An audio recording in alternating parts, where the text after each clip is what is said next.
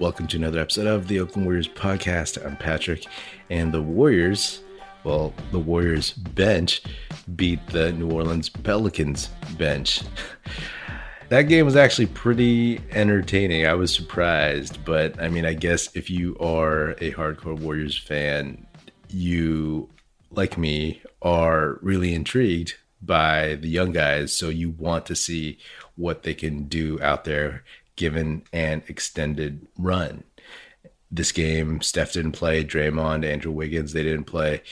On the New Orleans side, Zion's out with a broken finger, and Lonzo and Brandon Ingram also didn't play. So, you know, it was like a glorified G League game, which was a okay with me, I guess, especially since people were hitting shots.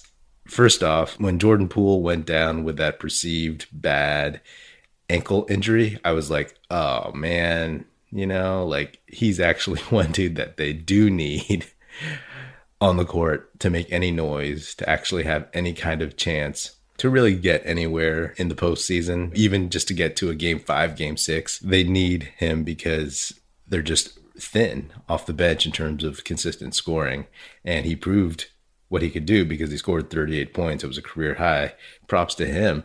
But also, like that kind of injury is why you sit your stars in a game that is 100% meaningless in the standings. But these guys all had an opportunity to show what they can do. And for the most part, they kind of showed who they are right now. You know, like it's good to get a status update on national television on some of these guys who haven't been playing too much. What you kind of see out there is, for one, Mychal Mulder also had a pretty good game. He shot seven for 13, he had 28 points. Once again, proving that he can hit shots when it doesn't really matter.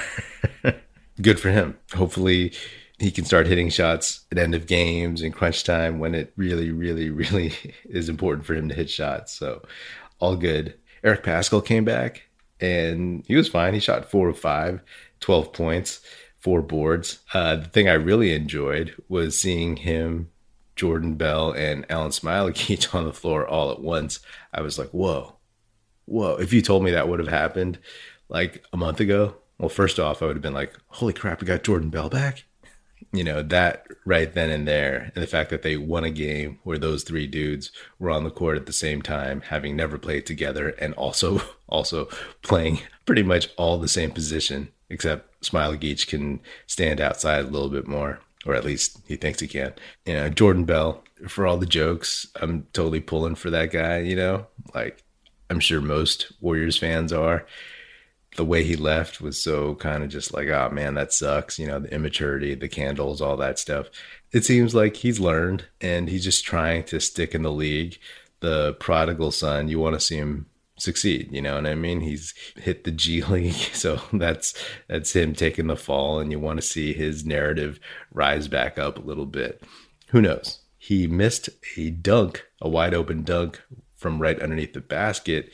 That's something we saw his first stint with the Warriors. Like for all of his athleticism, there were times where he just couldn't get lift without taking like this running start. You know what I mean?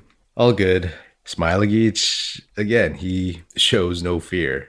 I don't know if he'll be back next year, but I've enjoyed watching him play. He is somebody who is just still trying to understand the flow of a game.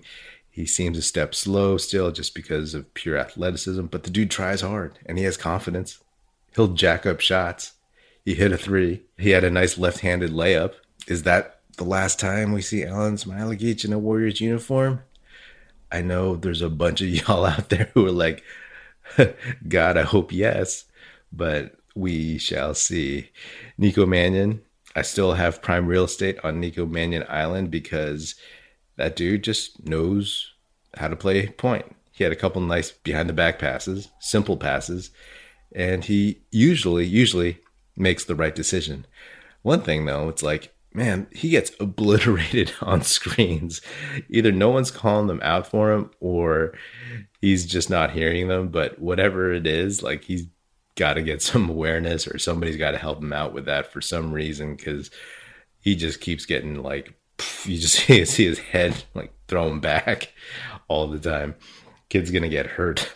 Also, who he is right now is a guy that can hit shots, but he's not consistent. I didn't realize he was three for 12. I didn't realize he had tossed up that many shots or that he had missed that many. So again, like next season, expecting some two ways, some G League thing with him. So I still have faith in the kid. But yeah, it was a good send off. It's good to see these guys get on the court on a nationally televised game and play hard and play well and win. Oh, and I also have to quickly say you probably saw that Juan Toscano Anderson clip online of him signing his contract finally and talking to his mom on his phone and getting emotional and stuff like that. And man, you know, uh, man, that guy's awesome. Love that dude. Love that dude's story. And him on the court, he just looks like he belongs. He's worked really hard to get there. It's it's clear, it's obvious, and I think he's the perfect dude for this team. I've said it before. A lot of people have said it at this point, and he's going to be with this team for a while. You can just see it, right? Because he can do, and he's willing to do all those little things. I'm looking forward to seeing him in the playoffs, you know, in the play-in at least, and just uh, having his moment.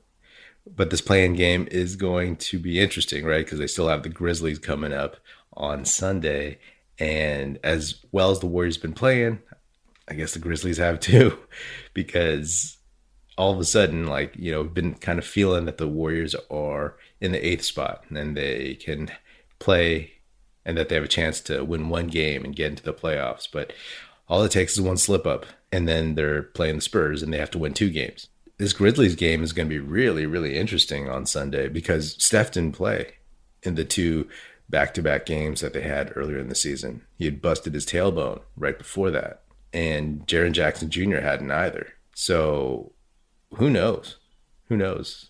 I do think the Warriors will probably pull this one out, being at home with a little bit of a crowd, with a slightly, slightly deeper bench, more bodies that they could throw at Valanciunas. I mean, you could throw Jordan Bell at him now a little bit. You could put Gary Payton the second, who I think should be available this game, hopefully. If not, my bad. But he's somebody that you could put on Ja Morant if you needed to, just to slow him down for spot minutes here and there.